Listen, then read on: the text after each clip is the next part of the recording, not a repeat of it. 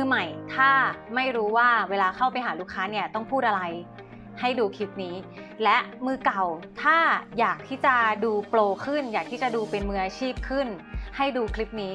เพราะว่าการที่เราจะดูว่าใครที่เป็นมือเจ๋งจริง ๆ หรือว่าใครที่เป็น top sales จริง ๆ เนี่ยถ้าให้ดวงไป join sales ด้วยนะ 5 นาทีเนี่ยบอกได้เลย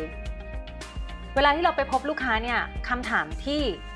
เซลล์ที่เป็น sales pro จริง ๆ เขาใช้กันเนี่ย มันจะมีอยู่แค่ 4 ระดับ มันมี4เลเวล เลเวลแรกคือการหา fact หาข้อเท็จจริง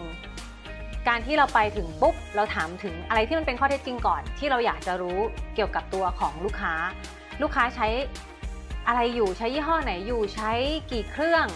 มีคนพนักงานกี่คนทำงานตอนไหนกี่ชั่วโมง อะไรที่เป็น factที่ลูกค้าตอบได้ทันที ที่เป็นข้อมูลที่เขามีอยู่แล้ว และเลเวลที่ 2 ก็คือการถามถึงความคิดเห็นของเขา ให้ลูกค้าแชร์ความคิดเห็นแชร์ความรู้สึก เราจะเกิดอะไรขึ้นหลังจากที่เรามาถึงเลเวลที่ 2 หลังจากที่เรารู้แฟกต์รู้ข้อเท็จจริงของเขาแล้ว ฟังความคิดเห็นของเขาแล้วว่า เขารู้สึกยังไงใช้อยู่เป็นยังไง ติดปัญหาอะไรไหมและมีความคิดเห็นยังไงที่อยากจะพัฒนาอะไรตรงไหน จะเห็นว่าทั้งสองเลเวลนี้มันทำให้เราเข้าใจ มันเกิดความเข้าใจ มันเกิดความเห็นอกเห็นใจ ซึ่งเวลาที่ลูกค้าแชร์ข้อมูลเหล่านี้ไปเรื่อยๆเนี่ย เขาจะยิ่งรู้สึกว่าเราเป็นพวกเดียวกับเขามากขึ้นเรื่อยๆ เราเข้าใจเขามากขึ้นเรื่อยๆ และนี่คือเลเวลที่ 2 ที่เราจะต้องถาม พอเราเริ่มเข้าใจกันแล้วกันแล้ว มันเป็น level ที่ 3 ให้เขาแชร์เป็นความรู้สึกมากขึ้นไปอีกสิว่ามันมีผลกระทบยังไงกับเขาบ้างในตอนเนี้ยการที่เขาทำแบบนี้อยู่เนี่ย มันทำให้ยอดขายเขามันไม่โตขึ้น มันเกิดอะไรขึ้น มันทำให้ประสิทธิภาพในการทำงานเขามันต่ำลง มันทำให้อะไรก็ได้ที่มันเป็นผลกระทบกับเขาอะให้เขาแชร์ออกมา แล้วเราจะเริ่มเข้าใจ เรายิงคำถามเพื่อให้เขาเห็นถึงผลกระทบที่บางทีเขาก็อาจจะไม่รู้ว่าเขามีผลกระทบนั้นอยู่ด้วย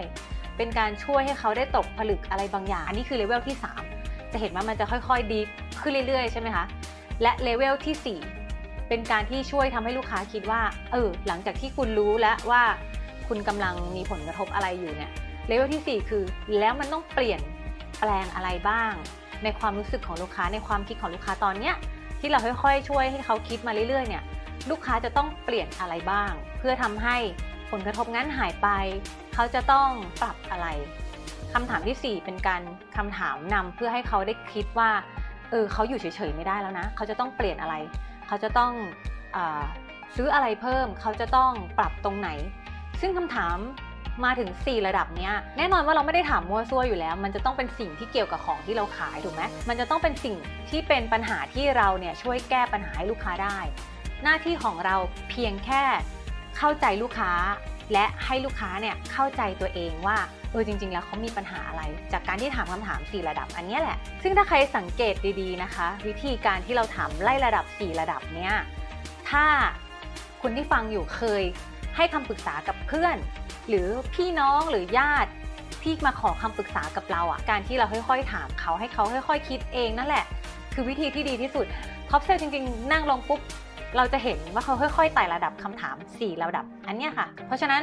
จดเสร็จแล้วลองเอาไปฝึก ลองเอาไป list คำถามดูว่าคำถามอะไรที่เราจะใช้ถาม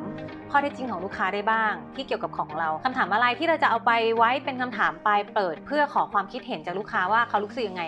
กับสถานการณ์หรือว่าของที่เขาใช้อยู่ในปัจจุบัน แล้วที่ 3 คือการถามถึงผลกระทบว่ามันเกิดอะไรขึ้น มันมีผลยังไงกับพี่บ้างเลเวลที่ 4 คือถามว่า แล้วเขาคิดว่าเขาต้องปรับตรงไหน เขาต้องเปลี่ยนตรงไหน เขาอยากที่จะปรับอะไร เพื่อที่จะทำให้ปัญหาที่เขาเจออยู่มันหายไป และนี่คือทั้ง4เลเวลนะคะ แล้วเราจะเห็นความเปลี่ยนแปลงเลย สิ่งแรกที่มันจะเปลี่ยนก็คือว่าเราเนี่ยจะเข้าใจคู่สนทนาของเรามากขึ้น เราจะเข้าใจลูกค้าของเรามากขึ้น เราจะไม่มโนว่า เออเขาต้องแก้แบบนี้นะ เราจะไม่มโน อย่างที่สองที่จะเกิดขึ้นเขาก็จะเข้าใจว่า เออ เราน่าจะเข้าใจ